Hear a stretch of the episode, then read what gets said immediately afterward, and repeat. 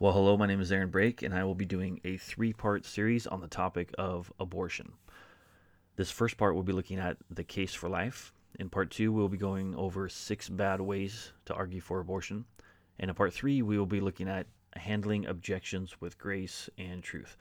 My goal over the course of this series is to help train Christians and other pro life advocates to make a persuasive case for the pro life view and defend that view in the marketplace of ideas.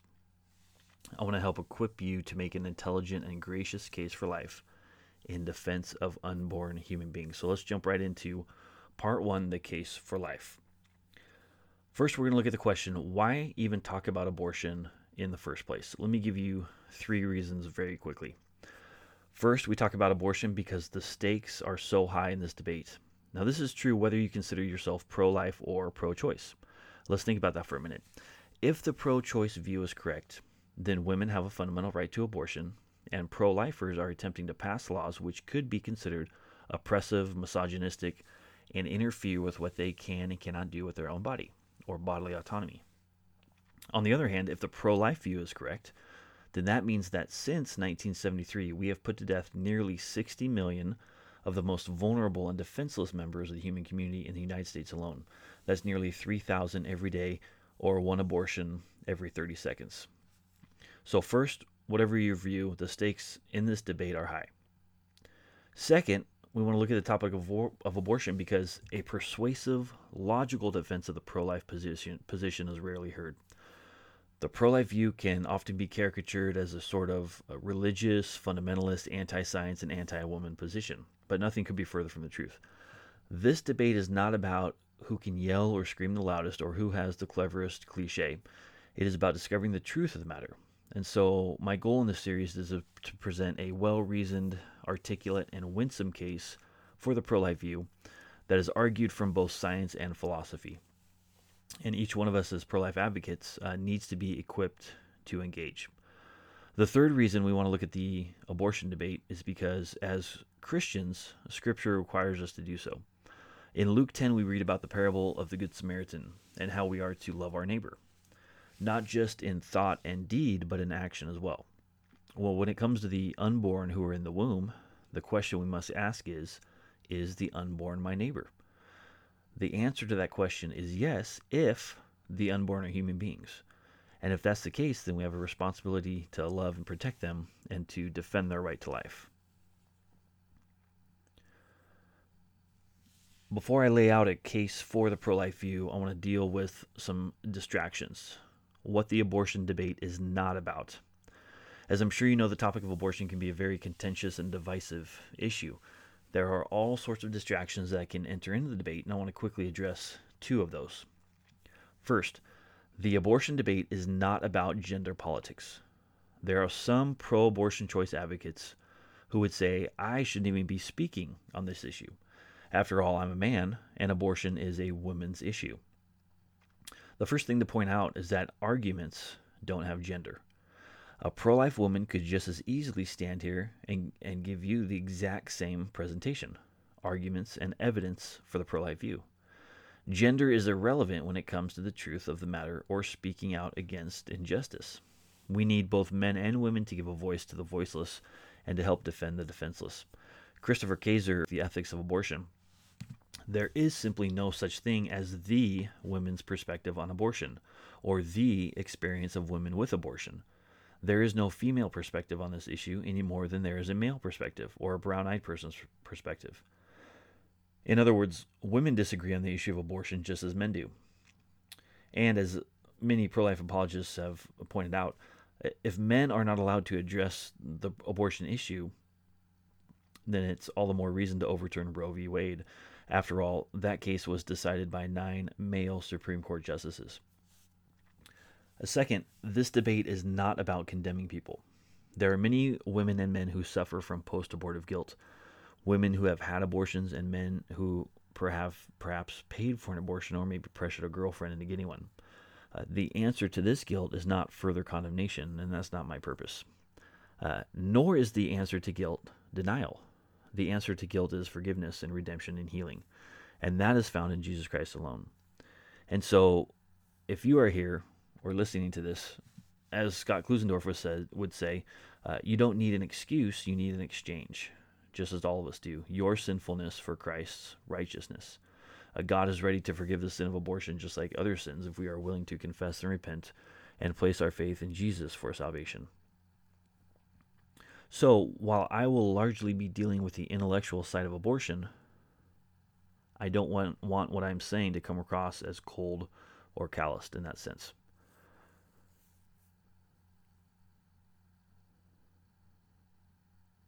Now that we have some of the preliminaries out of the way, let me start by saying this. The reason I am pro life is very simple. I am pro life because it is wrong to kill innocent human beings simply because they are unwanted in the way and can't defend themselves. Now, some listening to that might think this is an extreme oversimplification of the abortion debate. It is not that simple because abortion is much more complicated than that. After all, abortion is a very complex issue because there are so many things we need to think about. We need to think about things like privacy and choice, unwanted children, economic hardship, and so on and so forth. Not only that, but women can often face emotional and psychological trauma. I think the problem, however, is that this confuses psychological complexity with moral complexity. And let me explain about what I mean by that. No one denies that abortion may be a psychologically complex issue. Women may struggle mentally and emotionally with their decision regarding abortion, but it doesn't follow that abortion is morally complex. It is wrong to kill innocent human beings simply because they are unwanted. A mother suffering from postpartum depression may struggle psychologically about killing her newborn, but that doesn't mean killing newborns is somehow morally ambiguous.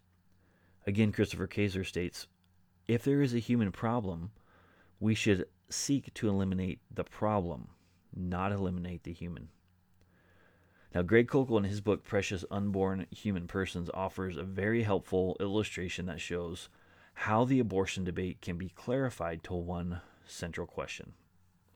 Koukl says, Imagine you're standing at your sink washing dishes, and your son or daughter comes up behind you and says, Mommy, Daddy, can I kill this?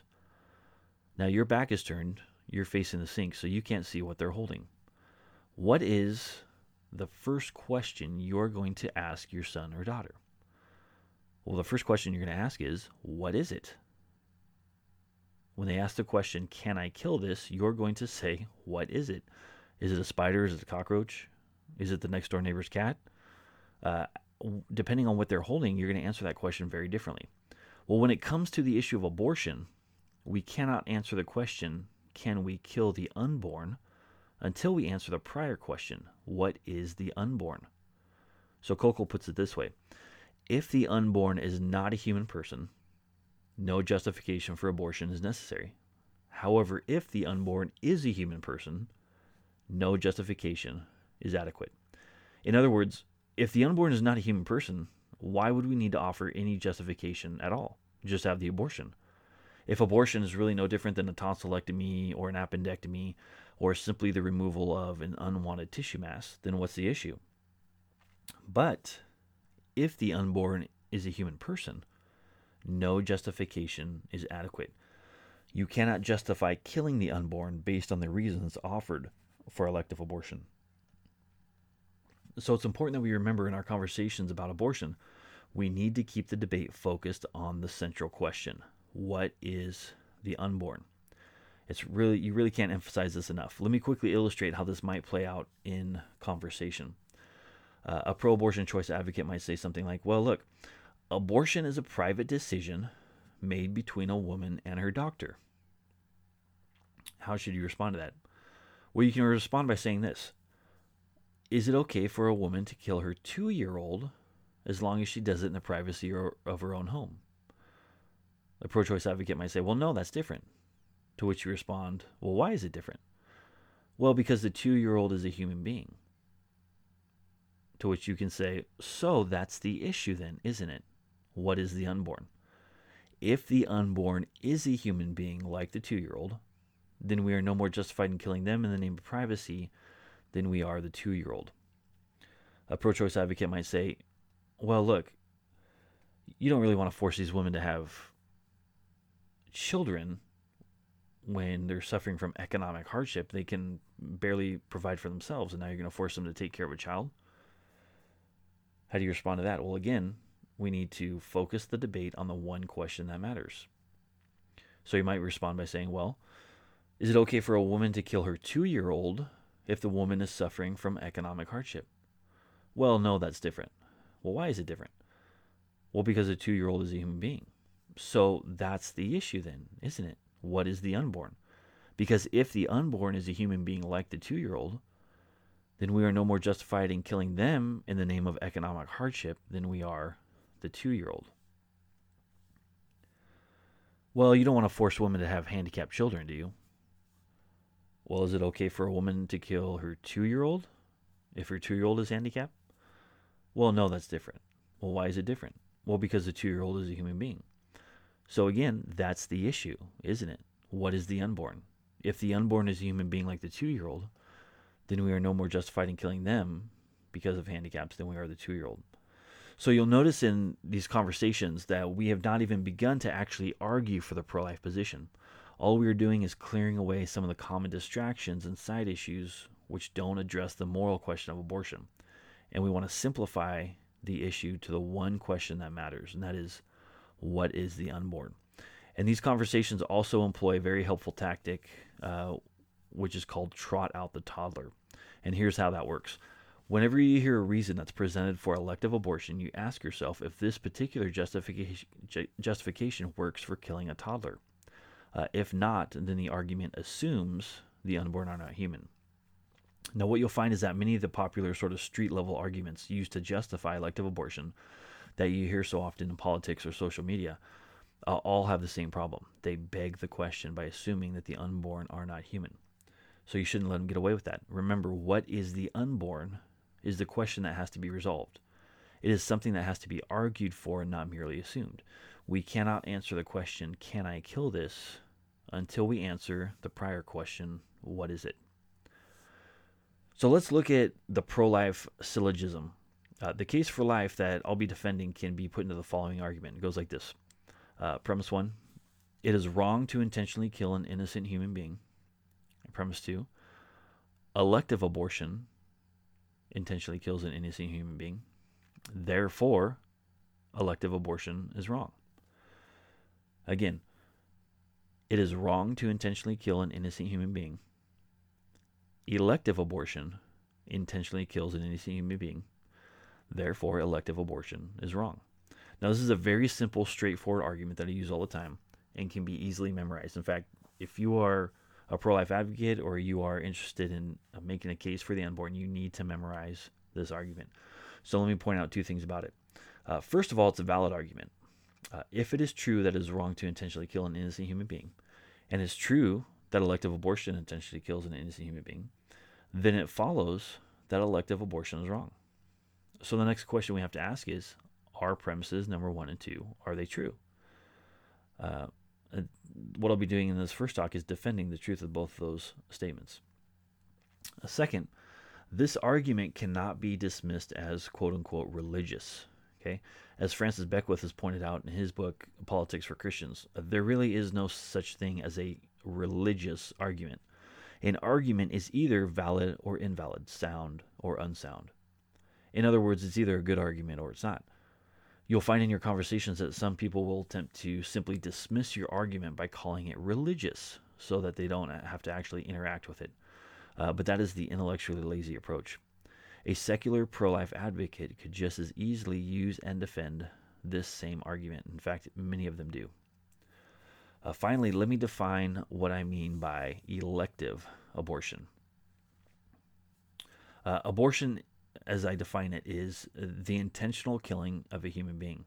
And as we'll see later on, uh, this definition should be uncontroversial. Elective abortions are those abortions which are not medically necessary to save the mother's life. Now, the vast majority of abortions, around 90%, are obtained for socio-economic reasons. But sometimes the question is raised what about when the life of the mother is in danger? And one of the most common cases where this is seen is uh, with ectopic pregnancies. Now, ectopic pregnancies occur when conception has taken place, but the embryo implants somewhere, such as in the fallopian tube, rather than traveling down and implanting in the uterine wall. So, as the embryo grows, the fallopian tube will burst and result in internal hemorrhaging for the woman. Now, tragically, in these cases, there's nothing we can do to save the life of the unborn. But if we don't do anything, it's possible the woman may hemorrhage and die. So the question is, what is the greatest moral good we can do in these situations? Well, pro life advocates agree with the principle that it is better to save one life than to lose two. Uh, but these surgeries should not be considered abortion because the intent is different. The intent is not to directly kill the embryo, but rather to save the life of the mother. And so while the death of the unborn is foreseen, it is not intended as, as it is with elective abortion. The intent in these cases is to save the life of the mother. So, by elective abortion, then, I mean those abortions not necessary to save the life of the mother. Now, let's move into the area of embryology. Uh, most people agree with the first statement of our argument, but we'll come back to that a little later. So, let's start by looking at the second statement of our argument, and that is elective abortion intentionally kills an innocent human being. Now, I can sum up the evidence uh, from the science of embryology this way. Uh, the science of embryology establishes that from the earliest stages of development, the unborn are distinct, living, and whole human beings. It's true that the unborn are not fully mature or developed yet, but they are whole human beings nonetheless. So let me give you guys some quotes from uh, some science and embryology textbooks. In their book, Human Embryology and Teratology, the authors state Although life is a continuous process, fertilization, which incidentally is not a moment, is a critical landmark because, under ordinary circumstances, a new, genetically distinct human organism is formed when the chromosomes of the male and female pronuclei blend in the oocyte. In their book, The Developing Human, clinically oriented embryology, the authors state Human development begins at fertilization, when a sperm fuses with the oocyte to form a single cell, the zygote. This highly spe- specialized totipotent cell marks the beginning of each of us as a unique individual. The zygote divides many times and becomes progressively transformed into a multicellular human being through cell division, migration, growth, and differentiation. uh, Keith Moore and Persaud in their book Before We Are Born uh, gives this definition of zygote. This cell, formed by the union of an oocyte and sperm, is the beginning of a new human being, i.e., an embryo. Dr. Patten, in his book Human Embryology, states the formation, maturation, and meeting of a male and female sex cell are all preliminary to their actual union into a combined cell or zygote, which definitely marks the beginning of a new individual. Okay, in other words, you have 23 chromosomes from the mother and 23 chromosomes from the father, which come together to form a new, genetically distinct, living, whole human being. That is what science tells us. This is something even the more sophisticated pro choice advocates acknowledge that the unborn are members of the human community. Peter Singer, in his book Practical Ethics, states It is possible to give human being a precise meaning. We can use it as an equivalent to member of the species Homo sapiens. Whether a being is a member of a given species is something that can be determined scientifically by an examination of the nature of the chromosomes in the cells of living organisms. In this sense, there is no doubt that from the first moments of its existence, an embryo conceived from human sperm and eggs is a human being. And the same is true of the most profoundly and irreparably intellectually disabled human being. David Boonin, in his book A Defense of Abortion, states Perhaps the most straightforward relation between you and me on the one hand, and every human fetus on the other, is this all are living members of the same species, Homo sapiens. A human fetus, after all, is simply a human being at a very early stage in his or her development. Okay, again to summarize. What the science of embryology tells us is that each of us as individuals began to exist at conception as distinct, living, and whole human beings. In other words, you didn't come from an embryo, You once were an embryo. You began as a human being and will remain so until death. Now, what does it mean when I say that the unborn are distinct, living, and whole human beings? Well, let's look at each one of those one by one. First, the unborn are distinct. The unborn is genetically distinct from both parents. It is not a part of the mother, like a kidney or an appendix. It possesses its own unique structure of chromosomes and actively directs his or her own internal self development and maturation. The unborn is living. The unborn meets the criteria for life. It is a living organism. It is growing, metabolizes, converts food to energy, and it reacts to stimuli. In other words, dead things don't grow, metabolize, or react to stimuli. The unborn is whole. Nothing is added to the unborn after conception, such as genetic information or programming. The unborn is whole and complete. All the unborn needs to continue developing is time, nourishment, and a proper environment, just like every other human being. Now, philosopher Richard Stith points out that one of the reasons there's often a disconnect in dialogue between pro life and pro choice advocates has to do with failing to understand the difference between construction and development. The difference between construction and development. And then there are a couple illustrations that will help bring these ideas out. Uh, suppose for a second that you are standing on the assembly line of a car factory and you're waiting for a Corvette to be put together. So you're standing on the assembly line and you see the first two metal plates come together. Uh, how many of us would say at that point that we have a car? Probably none of us. I mean, maybe it's a car, but maybe it's a refrigerator or a stove or who knows what else. It could be anything at this point. Now, as you move down the assembly line, you see the frame of the car come together and you see the wheels put on. How many would say that we have a car at that point? Well, again, probably not many people. It's not fully constructed yet.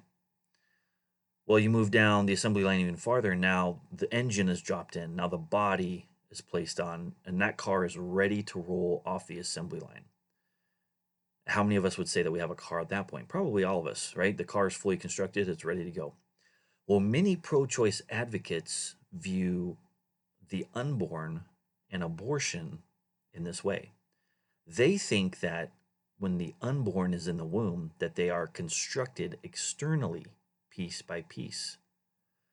And so when you say that abortion kills a whole human being, well, that simply doesn't make sense to them because they're thinking of development in the construction sense. And of course, the unborn is not fully developed yet. So, how could uh, killing the unborn actually be killing a whole human being? But Richard Stith provides another example that better captures this idea of development and how the unborn develop in the womb. And so, what Stith says is imagine that you are on a safari in the Mexican jungle and you're on a tram, and your goal is to capture a rare photo of a black jaguar. Now, as it so happens, as you're on the tour and you're going by a forest, a jaguar rare black jaguar jumps out and you happen to have your Polaroid camera there and you time the picture perfectly and you get the perfect shot of this black jaguar. And then just like that, the jaguar is gone. Now, as you have that Polaroid camera, the picture comes out. And of course, if you remember the Polaroid cameras, it takes time for the film development. So when you see that picture, it just looks like a brown smudge. Now imagine I was with you and I took that picture out of your camera and I ripped it up immediately. I'm, I'm sure you would be upset. That was a rare picture, probably very valuable. Probably could have sold that for some money. Now, while you're upset, I say to you, well, don't worry. That, that wasn't a black jaguar on that picture. It was just a brown smudge. How would you respond to that? Well, you might respond by saying, no, the black jaguar was there. The black jaguar was in the picture, it, it just wasn't developed yet. So here's a point many people think of the unborn like a car, constructed piece by piece. But the unborn is not constructed externally from the outside, but rather from conception is a whole human being that actively guides and directs its own self development. No one is arguing that the unborn is fully developed, but neither is a newborn for that matter. But the unborn is a whole human being nonetheless. In other words, you didn't come from an embryo, you once were an embryo. Like the Polaroid picture, you were there at those early stages of development. We just couldn't see you yet. And all you needed was time to develop. So, the unborn is distinct, living, whole, and finally, of course, it's human. The unborn has human parents and a human genetic signature. It is not a cat being or a dog being, but is a human being. It is a human organism. Now, if someone wants to deny this, they have to explain how two human beings can produce offspring that isn't a human, but somehow later becomes one. So, again, the unborn from conception is a distinct, living, and whole human being. This is what the science of embryology teaches us. So let, let's look at our argument once more. Remember, premise one of our argument says it is wrong to intentionally kill an innocent human being elective abortion intentionally kills an innocent human being. Therefore, elective abortion is wrong. Now, so far, we looked at the science of embryology, which tells us that individual human beings begin to exist at conception. And that supports the second statement of our argument, since it would mean that elective abortion kills an innocent human being. But science has limits. And so, while science tells us that the unborn are human, Science cannot tell us how to treat the unborn any more than it can tell us how to treat newborns or adults. So, what about the first statement? It is wrong to intentionally kill an innocent human being. Now, this premise may seem obvious, but some pro abortion choice advocates attempt to get around this by arguing that it is okay to kill the unborn because while the unborn may be a human being, they are not a human person. The question you should always ask in this situation is what's the difference? What is the difference between a human being and a human person? If you're going to say that there is a certain group of human beings that we can kill because they don't qualify as human persons, then you better have an answer to that question. Because that scenario has been played out numerous times throughout history and it never ends well for that group of human beings who are deemed to not count as one of us. Now, in these situations, pro abortion choice advocates will usually offer up certain qualities or characteristics or properties that they believe disqualify the unborn from being human persons. They will say things like, well, the unborn doesn't look human, or is too small, or the unborn isn't developed enough, or the unborn is still dependent on the mother for life. All of these differences pointed out by pro abortion choice advocates. Differences between the unborn human being you once were and the adult human being you are today can be placed in one of four categories. And not one of these four differences are morally relevant or can serve as justification for killing you back then, but not now. Stephen Schwartz, in his book, The Moral Question of Abortion, summarizes these differences with the acronym SLED size, level of development, environment, and degree of dependency. Memorize this acronym because you will use it often. Again, it's SLED size, level of development, environment, and degree of dependency. So let's look at each one of these differences and see if they can serve as justification for elective abortion. First of all, size. It's true that the unborn are smaller than newborns and adults. But why is that relevant? Is it our size that gives us value or a right to life? Men are generally larger than women. Does that mean that men possess more value or a greater right to life than women do? I think we can understand that size does not equal value. In fact, even my children understand this. As the Dr. Seuss character Horton says, a person is a person no matter how small. What about level of development? It's true that the unborn are less developed than you and I, but again, why is this relevant? Newborns are less developed than toddlers. Toddlers are less developed than adolescents, and adolescents are less developed than adults. If our value is based on development, does that mean it is worse to kill an adult than a newborn? If our value or our right to life is based on development, then there, there's nothing to prevent the strong from killing the weak. In fact, isn't it true that those members of the human community who are less developed and thereby weaker and more defenseless, are also those who are more needful and worthy of our protection? Isn't this why we are so horrified by the nature of crimes against children? We realize that children need to be protected and not exploited. And if little children need our protection all the more, why not the unborn even more so? Well, what about environment? It's true the unborn are inside the mother's womb, but why is that relevant? Where you are has no bearing on who you are. Each one of us changes our location every day. Do we somehow become more or less valuable or human? How does an eight inch journey down the birth canal change the nature of the unborn from non human to human? There's nothing magical or mysterious about the birthing process that grants us value or right to life.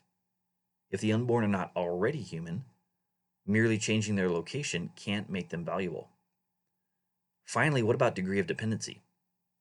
It's true the unborn are dependent on their mothers, but why is that relevant? Newborns may be dependent on their mothers as well. Does that mean we can kill them? What about adults who are dependent on insulin or kidney dialysis? Are they somehow less human or less valuable because of their dependency? While it is true we may be dependent on others for our survival, we are not dependent on others for our value. So here's the question What is it that makes us valuable then? In short, pro life advocates argue that each of us as human beings are equal by nature, not by function. In other words, each one of us is valuable simply in light of what we are human beings who share a common human nature. We are not valuable based on some function we can perform. But if that is the case, then the unborn are included as well as valuable members of the human community, since they too share our common human nature. Scott Klusendorf uh, points out in his book, The Case for Life opponents of the pro life view assert without justification that strong and independent humans have basic human rights, while small and dependent ones do not. This view is elitist. It violates the principle that once made political liberalism great a commitment to protect the most vulnerable members of the human community. Pro life advocates, on the other hand, argue that no human being, regardless of size, level of development, environment, or degree of dependency, should be excluded from the human family. In other words, our view of humanity is inclusive and wide open to all, especially to those who are small, vulnerable, and defenseless. On July 1st, 1854, uh, Lincoln wrote this small fragment to address some of the popular arguments put forward by pro slavery choice advocates who argued that whites should have the right to enslave blacks based on superficial qualities and characteristics such as color and intellect. We can learn a lot from Lincoln's logic in how he demonstrates the bankruptcy of certain pro slavery choice arguments. So Lincoln said this You say A is white and B is black. It is color, then, the lighter having the right to enslave the darker? Take care. By this rule, you are to be a slave to the first man you meet with a fairer skin than your own. You do not mean color exactly. You mean the whites are intellectually the superiors of the blacks and therefore have the right to enslave them? Take care again. By this rule, you are to be a slave to the first man you meet with an intellect superior to your own. But say you, it is a question of interest. And if you can make it your interest, you have the right to enslave another. Very well. And if he can make it his interest, he has the right to enslave you. Now, Lincoln's point is this if you try to establish human rights, human value, or personhood by appealing to a set of arbitrary degreed properties which carry no moral weight or significance, properties such as color and intellect, which none of us share equally, then you end up undermining human rights and value for everyone. Well, what pro slavery choice advocates did in the past, pro abortion choice advocates do today. Only instead of arguing that blacks are non persons based on color and intellect and can therefore be enslaved, pro abortion choice advocates argue the unborn are non persons based on size, development, dependency, and can therefore be killed. But the reasoning of pro abortion choice advocates today is just as flawed as that of pro slavery choice advocates then. If, if Lincoln were alive today and were to address the current abortion debate using the same logic, he might say something like this You say A is big and B is small. It is size then, the larger having the right to kill the smaller? Take care. By this rule, you are to be a victim to the first man you meet with a larger body than your own. You do not mean size exactly. You mean human persons are developmentally the superiors of the unborn and therefore have the right to kill them? Take care again. By this rule, you are to be a victim to the first man you meet with a development superior to your own. But say you, it is a question of interests, And if you can make it your interest, you have the right to kill the unborn. Very well. And if another can make it his interest, he has the right to kill you. Scott Klusendorf, again in his book, The Case for Life, states In the past, we used to discriminate on the basis of skin color and gender, and still do at times. But now, with elective abortion, we discriminate on the basis of size, level of development, location, and degree of dependency. We've simply swapped one form of bigotry for another. A Stephen Wagner, who is with another great pro life organization, Justice for All, offers a very helpful way for us to think more clearly about the issue of human equality. He says something like this uh, As you look around, what is it that makes all of us deserving of equal treatment and possessors of the same basic rights? Each one of us is different. We are different races and sexes. We possess different abilities and functions. We have different beliefs and convictions. So, what is it? If each of us is to be treated equally and we all possess the same basic human rights, there has to be some quality or characteristic we all share equally in common. So, what is it? There is only one quality we all have equally. We're all human. And being human is not a degreed property. It's not something you are more or less of. You are either human or you aren't. We all have a human nature and we all have it equally. But if that's the case, if it is our humanity that grounds our equality and value and rights, then the unborn are included as well as equal and valuable members of the human community, as well as possessors of basic rights from the time they come into existence at conception. Now, Stephen goes on to say, why are sexism and racism wrong? Isn't it because they pick out a surface difference, gender or skin color, and ignore the underlying similarity all of us share? We should treat women and men, African Americans and whites, as equal and protect them from discrimination. Why? Because they all have a human nature. But if the unborn also has that same human nature, shouldn't we protect her as well? So, how do we take all of this information so far and summarize it into a one minute soundbite that clearly and persuasively defends the pro life view? I want you to imagine for a moment that we are in the future. Uh, it's Thanksgiving. You're with your family gathered around the table. And in between the bites of turkey and mashed potatoes, Aunt Betty or Cousin Jack looks at you and asks, Why are you pro life? Articulate response in one minute or less that makes the case for life. You might say something like this The reason I am pro life is because the science of embryology establishes that from the earliest stages of development, you were a distinct, living, and whole human being. Even though you've grown and developed since that time, your essential nature as a human being has remained the same. In fact, there are only four differences between the adult human being you are now and the unborn human being you were then size, level of development, environment, and degree of dependency. Not one of these differences is morally relevant or can serve as justification for killing you back then. That's because your value as a human being isn't based on how big you are, how developed you are, or your dependency. If that's the case, then none of us are equal in terms of human rights because some of us are bigger, some of us are more developed, and some of us are more or less dependent. Rather, each of us as human beings are valuable and share a common right to life simply in light of being what we are human beings who share a common human nature. I hope you enjoyed this first talk on the opening case for life. In part two, we will be looking at six bad ways to argue for abortion. And in part three, we will be looking at tactics. Thanks again.